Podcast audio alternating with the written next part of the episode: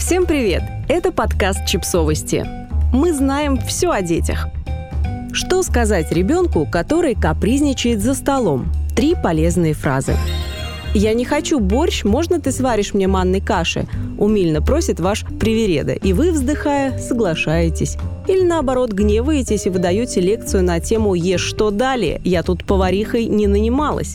Сертифицированный диетолог Эмили Дингман в своем ТикТоке рассказала, какими словами можно убедить детей есть то, что находится перед ними в тарелке.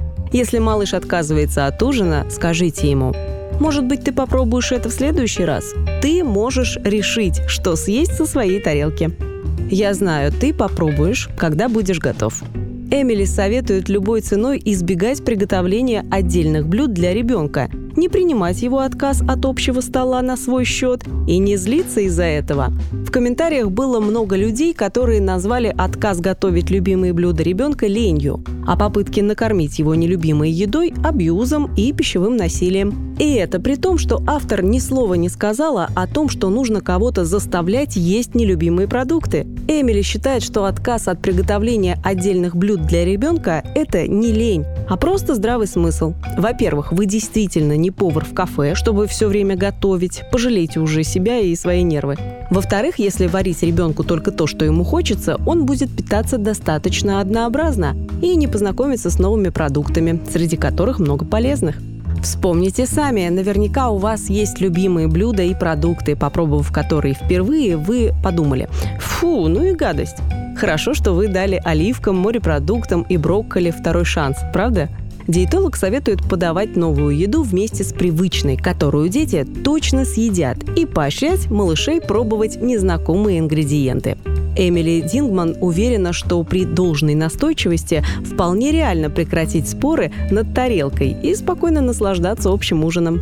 Женщине не раз пришлось объяснять в комментариях, что она не предлагает давить на детей – заставлять их что-то есть или оставлять голодными. Принцип такой. Родители решают, что приготовить, ребенок решает, что из этого он готов съесть. Комментаторы поделились своим способом накормить привередливых едоков.